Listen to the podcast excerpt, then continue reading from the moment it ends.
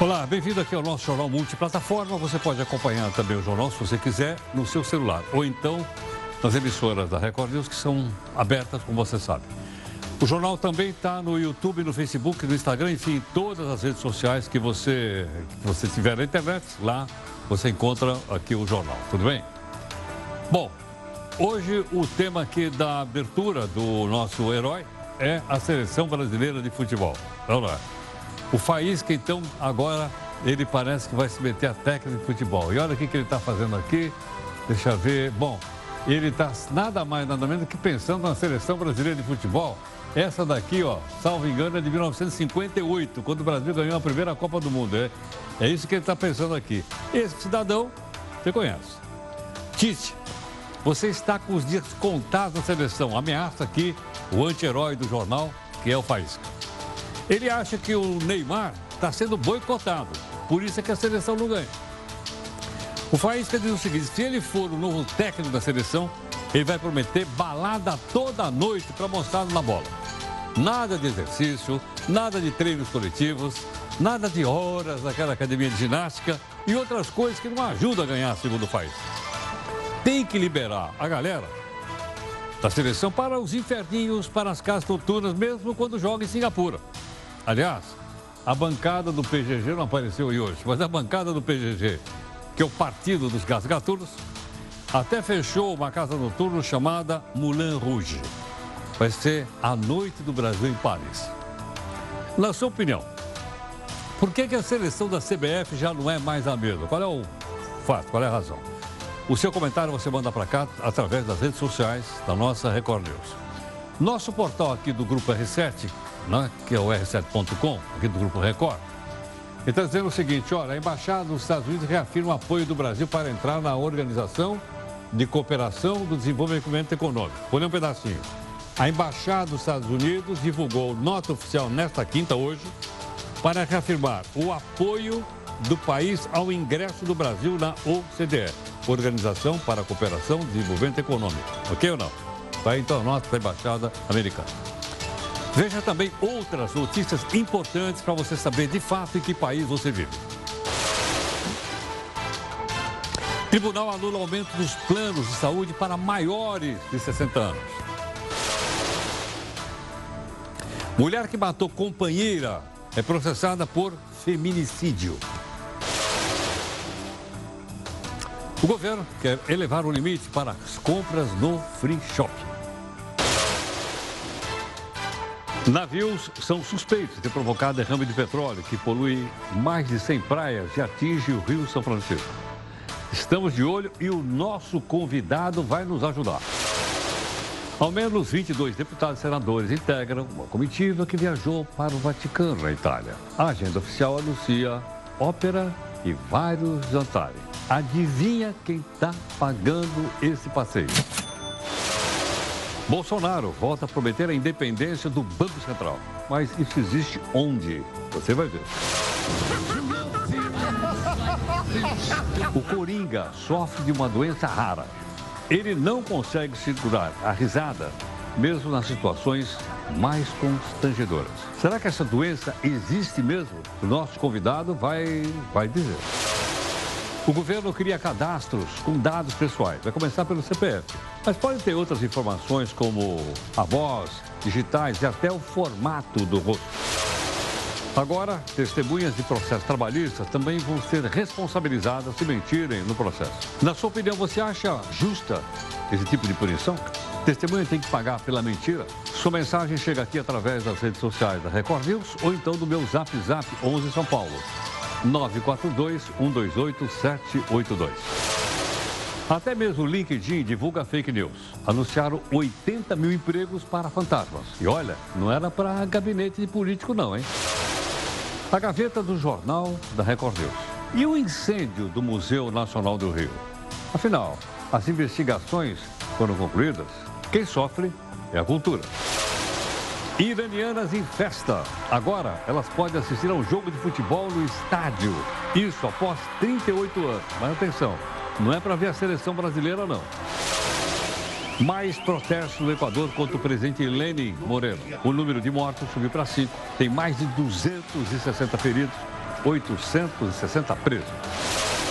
Hoje você vai ver as cinco perguntas mais curiosas em entrevistas para procurar um emprego. Vai que dá de você ser perguntado. Daí, você já treinou aqui com a gente, né? Você vai dar de presente um celular para o seu filho no Dia das Crianças? Olha, além do preço, o que mais você deve ficar atento? Vamos mostrar. Veja aí a nossa imagem do dia. É essa criança que invadiu um programa de TV à procura da mãe apresentadora. Dá uma olhadinha aí na carinha dela. Aqui no jornal, um cachorro invadiu o estúdio. Esse jornal multiplataforma, por meio dela você pode ver seres estranhos aqui no estúdio, pode comentar, pode criticar e pode exigir da gente a busca da isenção e a busca do interesse público.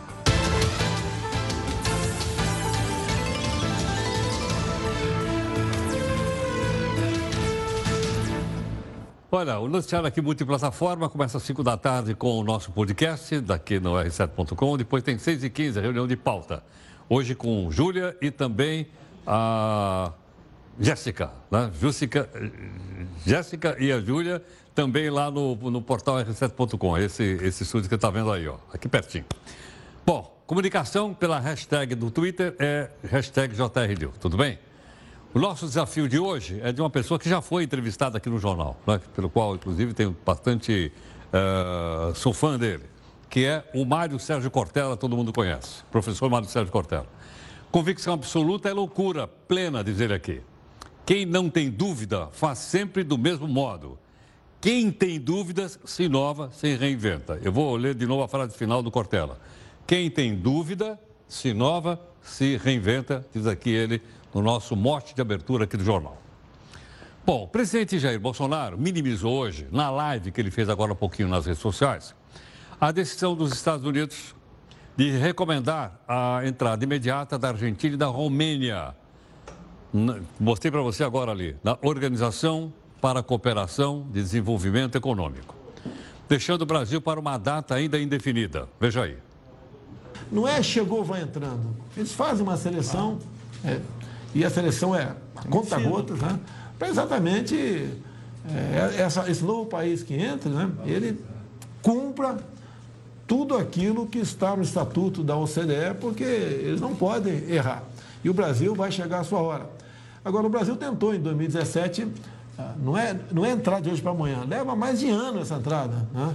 E não deu certo, era o presidente Temer, o Brasil começou a ter problemas, isso foi esfriado. Agora, o governo do PT nem tentaram, não ia conseguir, né? não ia conseguir é, de jeito nenhum.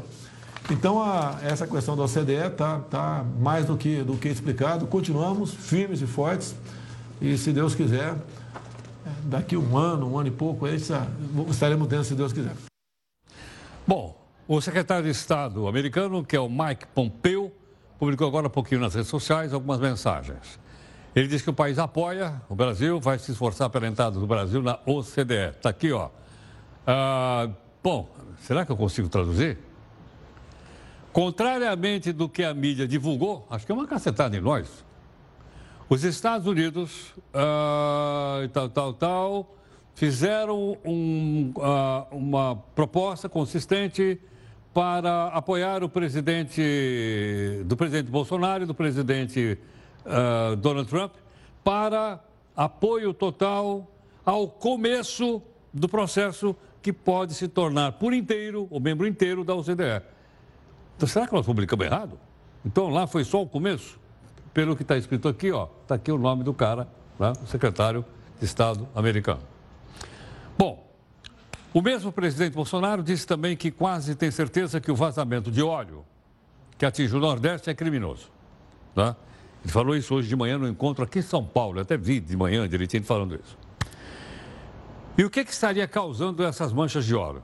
Professor Alexander Turra, que é oceanógrafo da Universidade de São Paulo, gentilmente aceitou o nosso convite e ele está aqui para conversar um pouco conosco. Alexander, muito grato pela gentileza. Fica à vontade. Muito obrigado. Prazer revê-lo. Igualmente. Alexander, primeira pergunta de um leigo que não entende nada disso, gostaria de, de saber.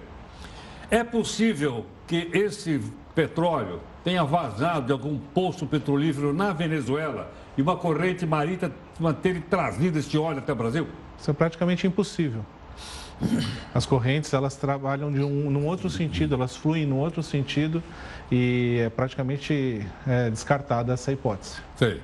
Agora, é, é possível também é, saber a composição química desse petróleo, para saber, por exemplo, de que região do mundo ele veio? Sim, é, a composição química é, o, é, o, é, a impressão digital, que a gente pode falar de uma forma bastante é, né, tranquila, né, uma forma mais simplista, ela é calculada, ela é estimada com base nas moléculas que estão presentes ali. Então, tem equipamentos muito sofisticados que fazem essa análise e dão essa assinatura, essa impressão digital.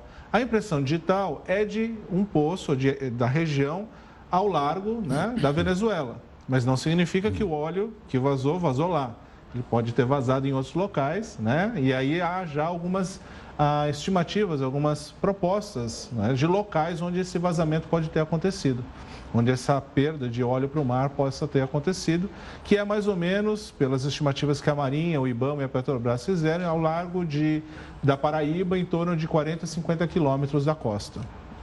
Pode ser rota de navio ali ou não? Sem dúvida, é uma possibilidade, é uma das possibilidades que estão sendo aventadas, que estão sendo consideradas. Então, é uma rota de navios que saem ali da região do Caribe e vão para o Atlântico Sul, para dar a volta pela, pela África ou mesmo ah, na América do Sul.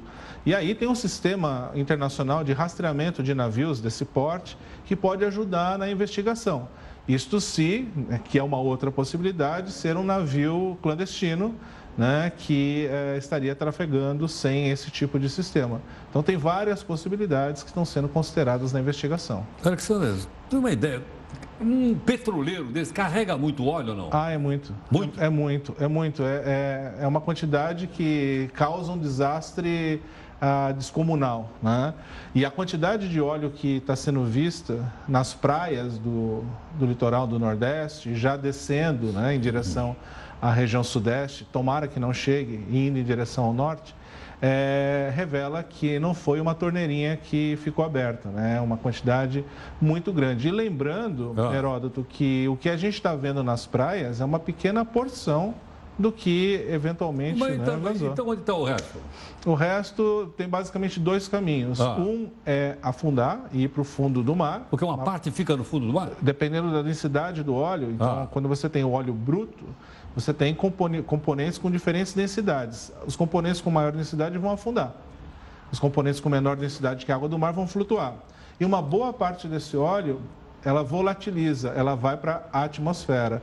Dependendo do tipo de óleo, pode ser 50%, 60% que vai para a atmosfera. Nossa. Então, o que a gente está vendo nas praias ah. pode ser muito menos do que foi perdido para o oceano. Posso, então, aventar a hipótese de que o estrago ambiental então, é muito maior do que esse que a gente está mostrando aí ou não? É, o que a gente pode considerar é que a abrangência do impacto é o maior que a gente tem no Brasil é, registrado no Brasil em termos de extensão da linha de costa. As consequências da chegada desse óleo ainda vão ter que ser avaliadas pelas equipes, pelas universidades que fazem monitoramentos nessas regiões. Então, nós temos várias universidades ao longo da costa ah, que estão fazendo estudos continuados e que vão poder avaliar o impacto dessa, dessas manchas de óleo nos corais, nos manguezais, nas praias, em vários hábitats que a gente tem de muita importância para a biodiversidade e para o ser humano, porque esses hábitats eles servem como a base do que eventualmente vai ser pescado né, pelo pescador, por exemplo. Né? Claro. Então, é, é como se a gente estivesse tendo um impacto na base de tudo. Né? E eu, quando a gente compara isso com o que aconteceu no Golfo do México, um vazamento... Golfo do México foi o derramamento da British Petroleum, é isso Exatamente, foi um vazamento Mas lá foi um furo, né? Foi um furo, foi um poço, né? não é o caso aqui, pelo menos, né? o que se está sendo né? Ah. considerado. Ah, e foi um vazamento muito longo. Só para você ter ideia, ah, houve um, vários tipos de impacto, um social, eh, e se atribuiu a essa questão do óleo, a perda de possibilidade de se pescar. Com isso, os pescadores acabaram ficando sem emprego e se registrou o aumento de violência doméstica como um resultado de um acidente como esse, dessa magnitude. Então, tem consequências que a gente acaba nem tendo condição de prever, né? e isso tem que ser acompanhado com muito rigor. Né? Agora, Alexander, uh, Eu imagino o seguinte: se foi realmente um navio, não vai ser difícil detetá-lo. Ainda mais desse tamanho que é um bruta do navio, como você falou, com muito petróleo. Exatamente. Deve ter o um proprietário. Né? E eu suponho que ele deve ter seguro também. Exatamente. Não, não, porque alguém vai ter que pagar o trabalho para poder limpar o mar ali. Normalmente é assim que funciona. Na hipótese de ser um navio clandestino, porque a Venezuela está sob embargo. Ah, é né? verdade. Então você tem uma possibilidade de, de se fazer comércio Esqueci exterior. Desse detalhe. É por, por meio de, de comércio clandestino. É o que dá para imaginar, porque a população lá está vivendo uma situação muito difícil. É importante que eles tenham condições de, de ter comida, né? de ter remédio, de ter alguma coisa para poder sobreviver.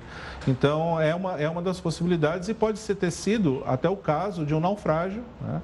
Então, um navio que passou derrubando óleo durante um, né, ao longo de um trecho muito grande, e, ou então um, um naufrágio. Né? E isso realmente não é difícil de se constatar com os estudos que estão sendo feitos. Entendo, percebe. Quer dizer, pelo que a gente dispõe hoje de possibilidades técnicas, Não vai ser difícil determinar o que aconteceu, né? Não, a investigação está sob sigilo, então nós não estamos recebendo uh, informações dos detalhes dessa investigação, mas pelo que a gente tem de informação via satélite, né, das, eventualmente de pessoas que, né, pescadores que estavam nessa região pescando, né, porque se houve um incêndio, obviamente você vai ver esse sinal é, por satélite, pelo calor, enfim, tem várias formas a gente ter evidências que podem ajudar a gente a pensar isso.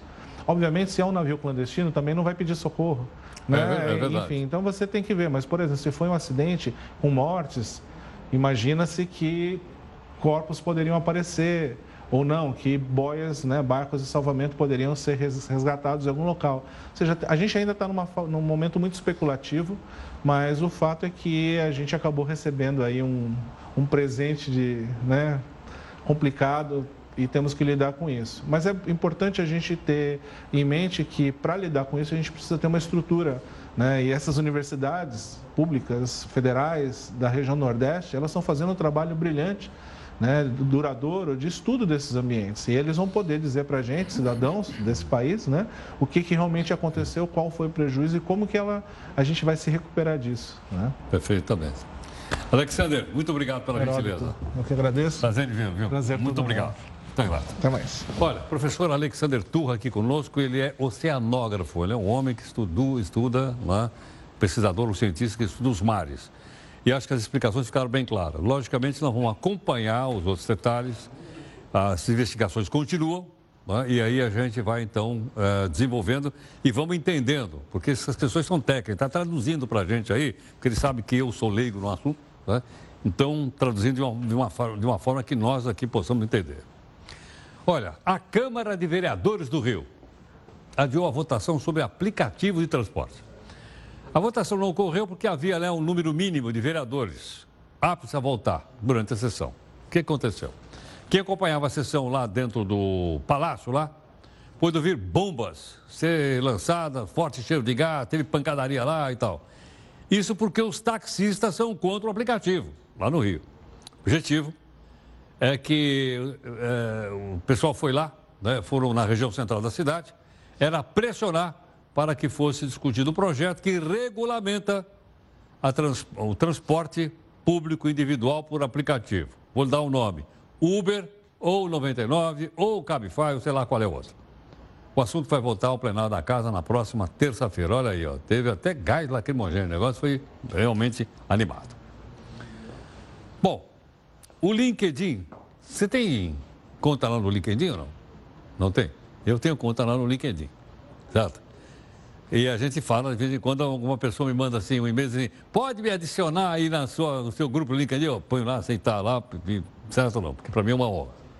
Bom, mas no LinkedIn é principalmente para as pessoas que buscam vagas de emprego. E não é que o LinkedIn caiu numa fake news? O que, que aconteceu? Uma falha levou o LinkedIn a divulgar que existiam 80 mil vagas de emprego. Só que não existia. A causa do erro foi porque a rede replicou vagas da plataforma chamada InfoJobs, empregos. Assim que percebeu o problema, a InfoJobs solicitou a remoção imediata das vagas, mas o LinkedIn só identificou o erro muito tempo depois, quantas pessoas já tinham mandado currículo para a vaga, dizendo, olha, eu aceito, era, conta comigo. E era fake news. Você já parou para pensar em algumas perguntas curiosas feitas nas entrevistas para procurar emprego? Né? Eu nunca pensei. Agora, que tal se você treinasse um pouco com a gente? Você vai lá pedir um emprego e faz umas perguntas daquela bem diferente. O que, que você responderia? Vamos treinar juntos aqui. Vamos lá. Então, vamos lá. Primeiro aqui. Pergunta tal. Olha só. Imagine, você vai fazer a entrevista e o, o cidadão pergunta assim, quantas bolas de tênis caberiam dentro de um Fusca? Eu não saberia o que responder. Se fosse dentro de uma Kombi, sim, mas dentro de um Fusca, não saberia. Segunda pergunta. A fonte está aqui, ó. Você prefere lutar com um pato do tamanho de um urso ou com sem urso do tamanho de um pato? O que, que eu vou responder para uma pergunta dessa? Não sei, sinceramente. Mais três perguntinhas aqui, curiosas, que foram uh, checadas pela nossa equipe. Qual é o seu meme favorito? O meu é a marmota, que a gente põe no jornal, aqueles gritando. Se você fosse uma comida, qual seria? Se fosse eu, seria feijoada. Olha lá. Como você faria para organizar um jantar de 40 pessoas para daqui dois dias? Sabe o que eu faria? Chama o Luizão, que é o nosso diretor de TV aqui, que o Luizão dá um jeito lá na festa logo, logo, ok? Então, as perguntas curiosas, então, que foram tiradas aí é, de pessoas que procuraram emprego. Bom, nós queremos saber o seguinte: no processo trabalhista, o cidadão que mentia, testemunhamente também, uh, agora poderá ser responsabilizado por multa, poderá ser multado porque deu uma, um falso testemunho. Ok? Nós gostaríamos que você comentasse conosco né, o, se o cidadão teria que pagar por uma mentira dita no processo uh, trabalhista. Geralmente é testemunha. Ok? Vamos lá.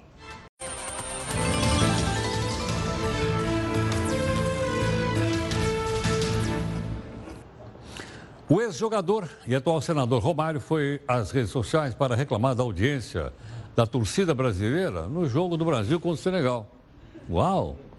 E culpou a CBF por isso. Ele disse que não deveria haver mais do que 5 mil torcedores no estádio. E afirmou que o interesse da CBF é apenas por dinheiro e de atingir as metas. Mas veja bem, onde foi o jogo? O jogo não foi em Singapura? Será que a gente teria que ir para Singapura para poder assistir o jogo da seleção? Acho que sim, né? Não seria má ideia, não. Pensei para Singapura, mas precisa ter grana. Bom, e o que aconteceu? O jogo empatou. Aliás, eu vi o pessoal aqui da R7 comentando que foi uma droga. O Brasil jogou mal, etc, etc. Quer dizer, aí a minha pergunta, mas escuta, o jogo terminou em 1 um, terminou 1 um, o Neymar jogou, jogou. Mas o Neymar não se animou, nem dentro, nem fora do campo. A animação mesmo aconteceu, sabe onde? Entre o jogo entre a, da seleção do Irã e do Camboja. Sabe quanto foi o placar? 14 a 0 para o Irã. Parece o Corinthians. 14 a 0. Mas o que, que tem de diferente disso? Diferente é que as mulheres puderam entrar no estádio lá em Teherã para torcer para o time de futebol. É a primeira vez em 40 anos, ok? Veja aqui no texto da Neide Martino. Irã e Camboja jogaram hoje em Teherã, mas a atenção não estava no campo, e sim nos setores A6 e A9 do estádio Azadi, que significa liberdade, por conta da alegria das mulheres. É que pela primeira vez em quase 40 anos, as iranianas puderam assistir a um jogo de futebol em um estádio no país e deram sorte. Elas viram a seleção do Irã trucidar o Camboja com uma goleada de 14 a 0. A histórica vitória terá essa marca não só pela quantidade de gols marcados, mas também por conta da presença feminina. No Irã, as mulheres são proibidas de frequentar estádios de futebol desde 1981, quando os ayatollahs assumiram o poder e implantaram uma república islâmica. Algumas usaram chapéus por cima dos véus e pintaram os rostos com as cores da bandeira. Não deixa de ser uma vitória das torcedoras, mas é tímida. Com a pressão da FIFA e de ativistas pelos direitos das mulheres, as autoridades iranianas cederam. Mas a capacidade do estádio é para 78 mil pessoas e apenas 3.500 mulheres puderam assistir aos Jogos. A torcida feminina aconteceu depois de uma tragédia. A pressão internacional para a liberação das mulheres nos estádios ganhou força após a morte da torcedora Sahar Kodayari. Ela ateou fogo no próprio corpo em protesto desesperado pela condenação a seis meses de prisão por ter ido a um jogo de futebol. A alegria das mulheres pode ser também uma homenagem àquela que ganhou o apelido de Menina Azul, uma alusão a uma das cores do Stigl, time para o qual torcia Sahar. Quem sabe o próximo alvo das torcedoras seja a Arábia Saudita.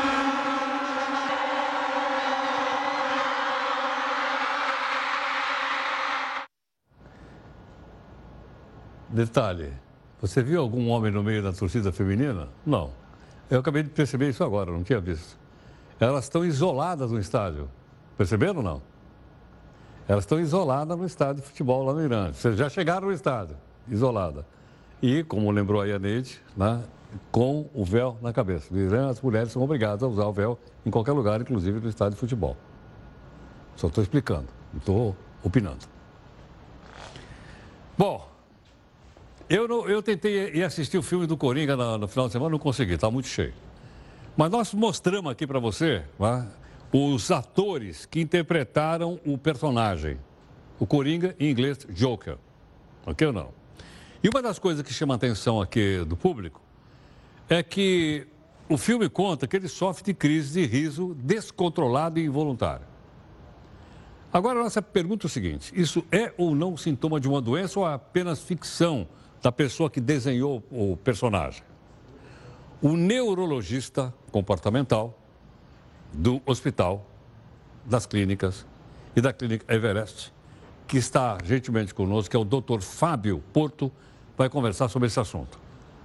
Fábio, muito obrigado pela gentileza por atender aqui o Jornal da Record News. Boa noite, boa noite a todos. Um grande prazer estar falando com vocês. Obrigado. Fábio, é, isso realmente é uma doença é, é, é, da pessoa não controlar o seu riso? Então, tem algumas doenças que podem causar essas crises de riso. Né? Entre elas, um tipo de epilepsia, chamada crise gelástica, em que a crise é, é o riso. Existem condições que a pessoa tem incontinência das emoções, então ela tem a crise de riso, mesmo não tendo nenhum motivo para ter a risada. Então, isso são doenças raras, né? mas que podem acontecer. É claro que no contexto do cinema é sempre aumentado, né? Então, isso não é exatamente assim como é no Coringa. Mas realmente isso pode acontecer na vida real. Entendo. Agora, Fábio, isso não se confunde né, com apenas com uma reação da pessoa esporadicamente de risada, que pode acontecer com qualquer um. Então, o que acontece é que o riso ele é secundário a uma emoção. Então, você fica alegre, feliz, expressa a risada. Nessas doenças, a expressão da risada acontece sem a emoção. Então, é uma crise convulsiva que a pessoa ri, mas ela não está alegre. Ou no caso da incontinência da emoção, a pessoa tem. Mas não é uma expressão da alegria. Mas às vezes confunde realmente, né? Você tem que. No contexto da risada. Então, o que acontece com o Coringa é uma risada, assim, imotivada, fora de contexto, né? Entendo. Agora, Fábio, então, quer dizer, o que move a reação dessas pessoas não é o ambiente externo. Não é porque ele viu alguma coisa engraçada. Isso, é alguma é... coisa que vem de dentro para fora, é isso?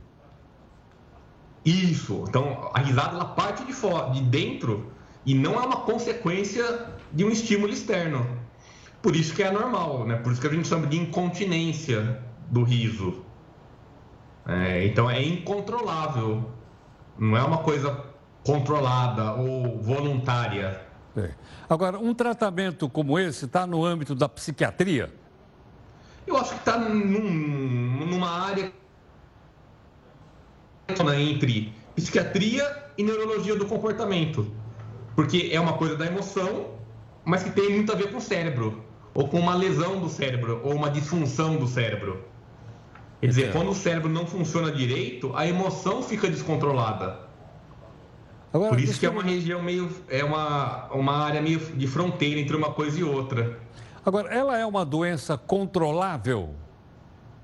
Sim, então existem medicações, tanto no caso da epilepsia quanto no caso da incontinência da emoção, para controlar isso, né? para reduzir esses episódios de riso imotivado. Até porque atrapalha muito a vida da pessoa ter crises de riso sem motivo, em público. É uma coisa que é, dá, uma, dá uma grande disfunção é, social, né? Quer dizer, às vezes a pessoa que está vendo a risada não sabe e acha que está rindo dele ou está rindo fora de contexto. Sim. Então não é uma coisa é, muito aceitável. Não se confunde também com algumas pessoas que ficam nervosas e riem. Isso, então, mas aí né, é uma expressão da emoção. E a emoção é o nervosismo. Quer dizer, acontece assim, você ri de nervoso.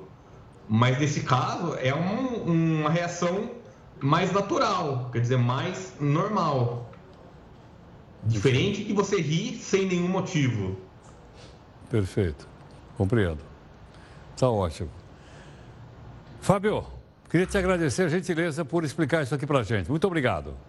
Eu que agradeço a oportunidade. Muito obrigado. Grato. Doutor Fábio Porto, neurologista comportamental do Hospital das Clínicas e da Clínica Everest. Por que, que nós ah, ah, fomos por essa direção? Exatamente porque o gancho, o gancho quer dizer, jornalismo, o gancho é aquilo que a gente, como é que se diz, que a gente acha que vai é, é, emocionar as pessoas. O filme está em cartaz, não é? E, lógico, uma coisa é a ficção, outra coisa é a realidade que o doutor explicou aqui para gente. Mas que a doença existe, existe. Você viu aí que ele disse. E essa reação da pessoa rir não está associada à emoção do que acontece fora. Veja uma coisa engraçada, a gente, a gente dá risada. Não, é vem de dentro para fora, é uma doença tá? que pode ser controlada, como ele disse. Aí tem o sobe som, é isso ou não? Manda lá. Vamos ver.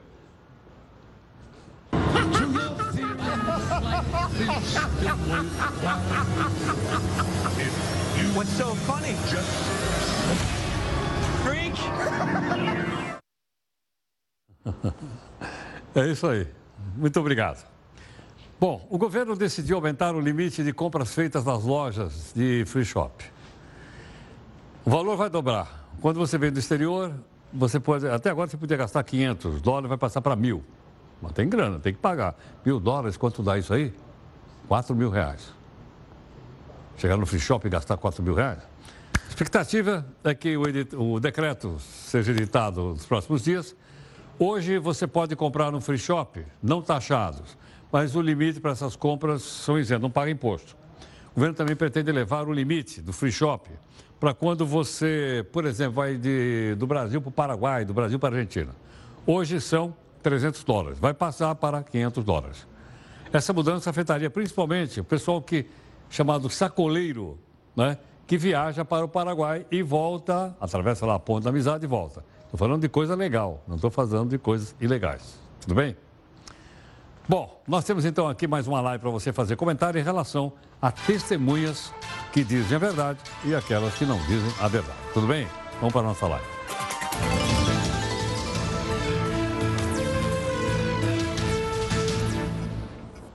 Olha, ontem a gente se bateu aqui para levantar os nomes do pessoal que vai para, que está na comitiva, que vai para Roma. Para divulgar, podemos divulgar. É ou não é? Somos nós que pagamos passagem. Vão participar da cerimônia de canonização da irmã Dulce no Vaticano, em Roma. Parte da comitiva, comitiva vai ficar hospedada na Embaixada do Brasil em Roma, que é maravilhosa. Bacanérrima. Os políticos vão ser levados em dois aviões da Força Aérea Brasileira, mas dos grandes grandão, aquele que viaja o presidente. Um segue uh, com o vice-presidente Hamilton Mourão. A maioria do pessoal lá são senadores e suas respectivas esposas. E mais 13 está no segundo avião, que é o avião do Rodrigo Maia, presidente da Câmara. Então, o pessoal está lá. A cerimônia no Vaticano vai ser no domingo. Então, até lá, todos vão ter agenda livre. Com direito à ópera, jantares, passeio no Coliseu, vê lá o, as pinturas do Michelangelo, ir na Capela Sistina. Não, não, tem arte que não acaba mais lá. Tudo às expensas daqueles que não puderam viajar na comitiva e temos que trabalhar aqui. Certo não? Não coloquei aqui o nome, não, não colocamos, porque era muito grande ali, isso aí não ia dar para você ver. Senão não ia colocar o nome. Bom, a gente mostra então as viagens dos nossos dedicados parlamentares e senadores, etc, etc. Mas não é só lá, não. Tem outros locais que o pessoal tem ido também conhecer o mundo, as nossas custas. Não é só em Roma, não. Os de hoje estão aqui, ó, para você entender. Aí você, eh, se for seu deputado, você fala com ele. A comitiva a gente já falou aqui em Doha, no Catar, certo ou não? O pessoal viajou sob o comando do Rodrigo. O homem está viajando, hein? O homem é viajando. Vamos virar a tela aqui porque tem mais um lá. A gente já colocou alguém que foi. Ah, foi também a senhora deputada Margarete Coelho. Você votou nela ou não? Ou o deputado Aguinaldo Ribeiro. Você votou nele ou não? Nada contra. Você só pergunta, excelência, como é que foi a viagem? Foi legal ou não? O senhor viajou de primeira classe? O senhor viajou pela Qatar Airlines, tem a primeira classe, maior primeira classe, mais cara do mundo, mais chique. Ok, não?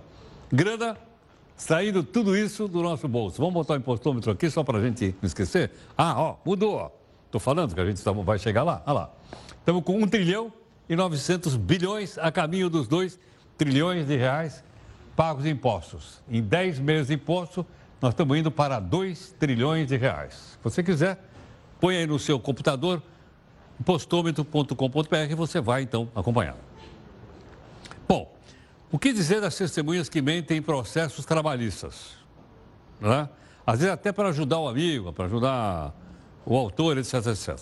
Quem está aqui gentilmente conosco para conversar é o doutor Daniel Chiodi, que é advogado trabalhista. Daniel, muito obrigado pela gentileza por atender aqui o Jornal da Record News. Boa noite, Heródoto. Eu que agradeço o convite. Daniel, se o cidadão for flagrado, vamos falar num processo trabalhista, mentindo para ajudar o seu amigo, etc, etc, etc, o que acontece? Ele é só multado, ele pode ser processado por perjúrio, como é que é? Ele pode ser processado, Heródoto, por falso testemunho e, além disso, ser condenado também ao pagamento de uma multa. Essa multa, hoje, até pelo que dispõe a, CLT depois da reforma trabalhista, ela pode ser de 1 a 10% do valor da causa, além de uma pena é, de cadeia de 2 a 4 anos. Sei. Tá. Agora, isso pode ser constatado durante a audiência? Tem que ter um processo à parte? Como é que funciona? O juiz pode constatar, e os juízes são muito experientes na identificação dessas situações. Eles fazem milhares de audiências por ano e eles têm uma grande capacidade, uma grande habilidade de identificar quando a testemunha mente. Se o juiz detecta isso imediatamente, ele pode advertir, ele pode, naquele momento, inclusive abrir a oportunidade para a testemunha se retratar. Porque em a testemunha se retratando, afasta-se o, o, ilícito criminal, não se afasta a possibilidade da testemunha ser multada. Ela não vai para a cadeia, mas mesmo assim ela pode ser multada. Ah, não sabia, interessante. Quer dizer, mesmo se retratando, dizendo, não, realmente eu me enganei aqui, não é bem assim? Vai Sim. Heródoto, o, o processo atualmente, ele é muito pautado pela colaboração tanto a testemunha que atrapalha o desenrolar de um processo, como um perito judicial, ou mesmo a parte, eles respondem pelos danos que causam e pelos prejuízos que causam. Uma testemunha que vai à justiça, ela tem que entender que ela não é testemunha é, do autor, de, uma, de um amigo dela, ou mesmo da empresa. Ela é uma testemunha da justiça. E ela presta um favor, ela presta um serviço à sociedade. É, e ela tem que responder pra, perante a sociedade caso ela falte com a verdade ou omita algum fato relevante. Ou seja, ela vai lá para dizer a verdade. Doa a quem doer. A testemunha, ela está prestando um serviço para a justiça. Assim como a pessoa é convocada é, eventualmente para ser jurado num processo é, de júri num processo criminal e que também está prestando um serviço para a justiça, a testemunha está ali com o compromisso de dizer a verdade e contribuir para a justiça, não para favorecer o seu amigo, não para favorecer o seu colega de trabalho, não para favorecer o seu empregador. Agora, Daniel, é feito algum pedido anteriormente, antes de começar a falar, dizendo, olha, Sim. o senhor promete dizer só a verdade? É, não tem aquela, aquela cerimônia, aquele ritual que tem em filmes americanos. O sistema judicial brasileiro é mais simples nisso, mas o juiz, antes da testemunha começar a dizer o que ela sabe dos fatos, e a testemunha normalmente tem que dizer o que ela viu, o que ela presenciou, não o que ela ouviu dizer, o juiz pede que ela preste o compromisso de dizer a verdade sob pena de responder criminalmente e pagar a multa é, que nós dissemos há pouco. Quer dizer, ninguém pode dizer que não foi avisado, então. Não, os juízes advertem. Tem juízes que são bastante firmes na hora de, de exigir que a testemunha preste o compromisso de dizer a verdade. Afinal de contas, ela está prestando um compromisso com a sociedade, com a, a justiça. Agora, a possibilidade, então, de ser multado é da reforma trabalhista para cá? Tem coisa o quê? Tem coisa de humano, então? É, de novembro de 2017, né, Heródoto? É, isso foi introduzido dentro do processo judicial trabalhista de forma mais explícita. É, anteriormente, os juízes é, podiam aplicar a testemunha as advertências e encaminhar para o Ministério Público, no caso federal, cópias do processo onde fosse identificada o, o crime de falso testemunho, para que a testemunha respondesse criminalmente. Caso, é claro, ela não se retratasse antes. Entendo. Bom, é, é provável até que com isso, então, o processo fique um pouco mais ágil ele tem ficado mais ágil. Não só isso, Heródoto. É, a reforma trabalhista ela fez com que as ações trabalhistas viessem com pedidos que as partes têm certeza de que elas têm como provar. Muitos pedidos que antes eram aventuras, pedidos sem é, indicação de motivos mesmo de danos morais, reparação de danos morais, houve é, a, a, diminuição disso. E a questão de que os juízes passaram a multar as empresas, os empregadores, de forma mais é, frequente e também as testemunhas fizeram com que processo, os processos trabalhistas tivessem não só menos pedidos, mas também pedidos mais é, é consistentes e pedidos que fizessem com que a entrega do, do, da decisão final seja mais, seja mais rápida. É possível dizer, então, que de lá para cá o número de ações trabalhistas tem sofrido alguma redução? Sim, houve uma redução drástica do número de processos e, e isso é devido não só a, a essa questão das multas que hoje são muito mais rigorosas, mas também, Heródoto, porque se tornou mais difícil das pessoas conseguirem é, o acesso à chamada justiça gratuita.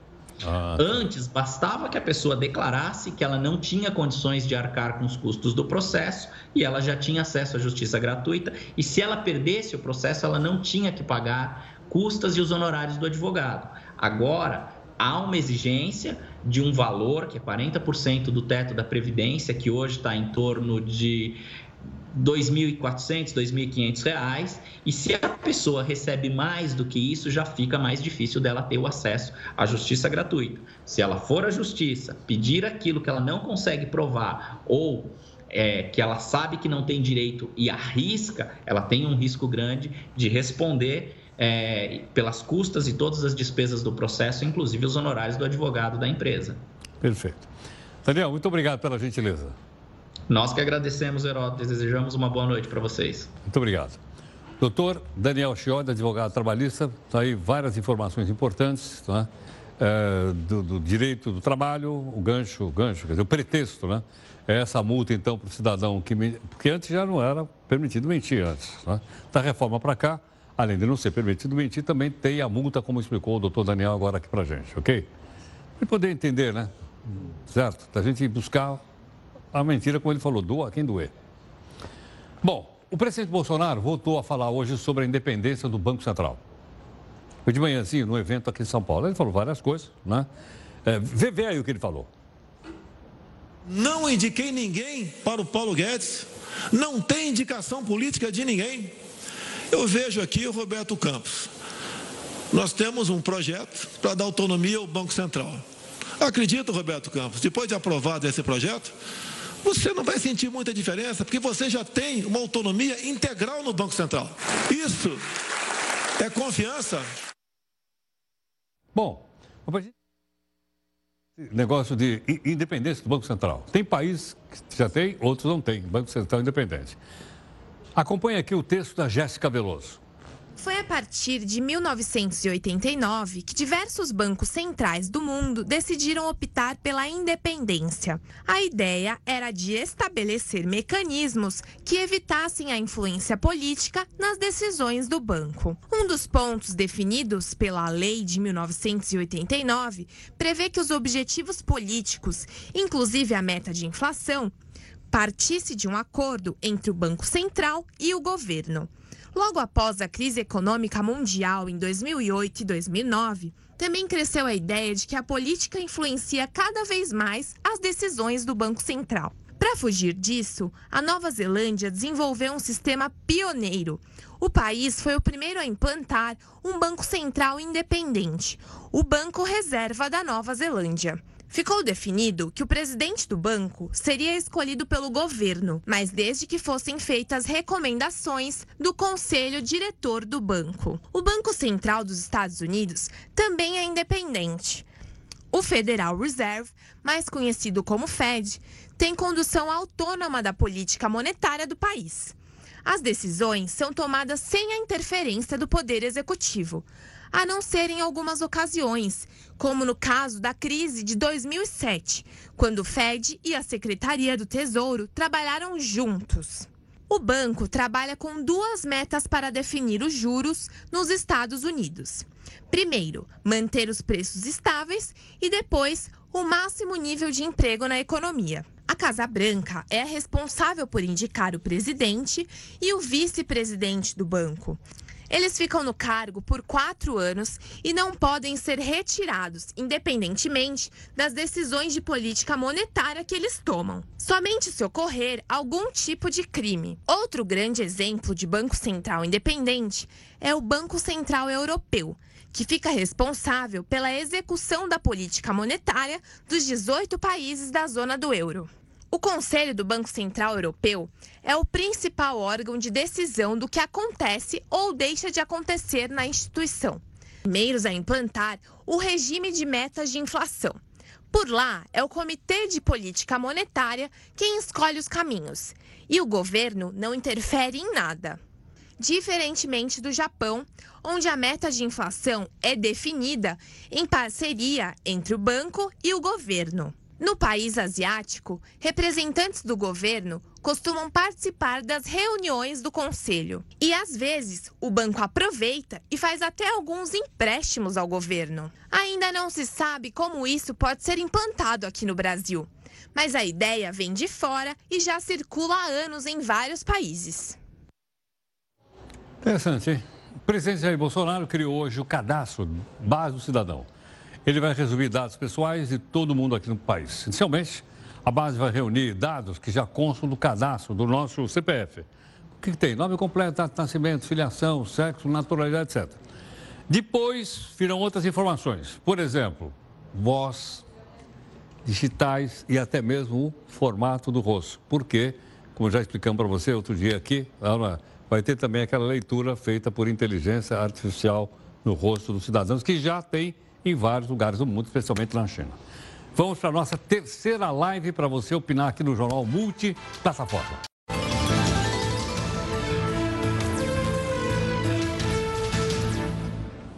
O seu celular é Android, esse aqui é Android. O pai do Android divulgou as primeiras imagens do próximo Essential Phone. O criador do sistema Android, que deixou o Google, trabalhava lá, e ele passou então a fabricar celular, ele publicou essas imagens no Twitter, ok ou não? O chama a atenção o design é bem diferente, dá uma olhada aí, ó, do que a gente está acostumado. Até parece aí um controle remoto. A empresa afirmou que o aparelho está em fase de teste, mas deve ser lançado em breve. Quero saber quanto vai custar. Olha aí, olha, compridinho, esse aí, para concorrer com os outros que tem na praça. Por falar nisso, o Dia das Crianças está chegando. É sábado. E a criançada está cada vez mais conectada. Mas a pergunta que não quer calar é o seguinte: existe uma idade certa para você dar de presente um celular para uma criança? Confira aqui no texto da Amanda Alves. Elas já nasceram conectadas. As crianças de hoje em dia chegaram ao mundo deslizando os dedos e com muita facilidade para dominar as novas tecnologias. Não é à toa que os brinquedos estão sendo cada vez mais substituídos pelos celulares. Mas afinal, existe o um momento certo para dar um celular de presente aos pequenos? Existem algumas dicas que podem ajudar na hora da decisão. É importante que os pais, antes de comprar um celular, pensem se o filho tem maturidade suficiente para ter um smartphone. Algumas questões são importantes. Os responsáveis devem se perguntar, por exemplo, se a criança sabe o valor de um celular e se ela conseguiria tomar conta do aparelho. Os pais também devem combinar um limite de tempo com as crianças. A Sociedade Brasileira de Pediatria recomenda que crianças com menos de dois anos não tenham acesso a celulares, computadores e tablets. Isso porque as crianças são expostas a estímulos visuais, auditivos e por causa da importância das atividades concretas. Depois disso, é interessante que os pais dosem as horas de uso para que isso não prejudique as atividades cotidianas. O monitoramento também é importante quando uma criança ganha o próprio celular, principalmente se ele estiver conectado à internet. Deixar uma criança sozinha na internet é como deixar uma criança sozinha em uma praça. Existem riscos e os pais têm a responsabilidade civil, legal e moral sobre os filhos por isso, os pais devem acompanhar de perto o uso que as crianças fazem do celular. Além disso, os pais devem sempre explicar os perigos da internet. Apesar das crianças serem nativas digitais, elas não nasceram sabendo como se comportar na web. Por isso, os pais devem sempre alertar sobre pessoas estranhas e falar que tipo de informação pode ser compartilhada. Outra questão importante é ensinar os filhos como eles devem se comportar para evitar bullying e ofensas. Por fim, não existe uma idade certa para dar um celular para as crianças. Cada caso é um caso, mas é muito importante seguir essas dicas para que tanto os pais quanto os filhos estejam preparados para esse momento o momento dos pequenos terem o próprio celular. Você viu o que aconteceu aí quando tiraram o celular do bebê, né? Ele ficou bravo, muito bravo.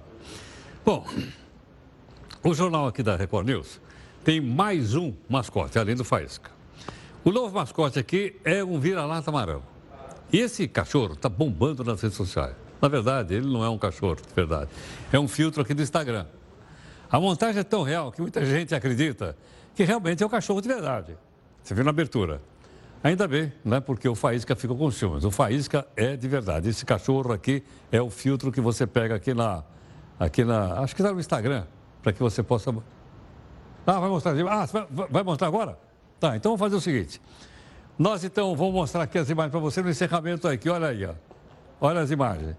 É, o cachorro parece que está no estudo. Não está. Isso aqui é, é o filtro. Olha lá. Eu não sei, parece. Eu tenho uma cachorra parecida com essa chamada Naná. Mas não é essa aqui. Olha aí, ó. Tá? Olha lá. Gente, Obrigado aqui pela sua participação conosco. Você viu aí, se quiser montar o, o, tal.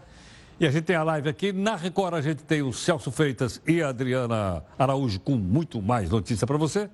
E você faz comentário. Detalhes, morador de Cabreúva, que é aqui pertinho. Divulgou lá um zap zap foto de um jovem suspeito de fotografar as casas de um condomínio. No final, ele tirava fotos da moradia de um, de um passarinho chamado João de Barro.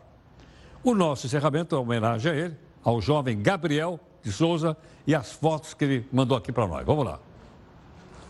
O João de Barro, para ser feliz como eu, certo dia resolveu arranjar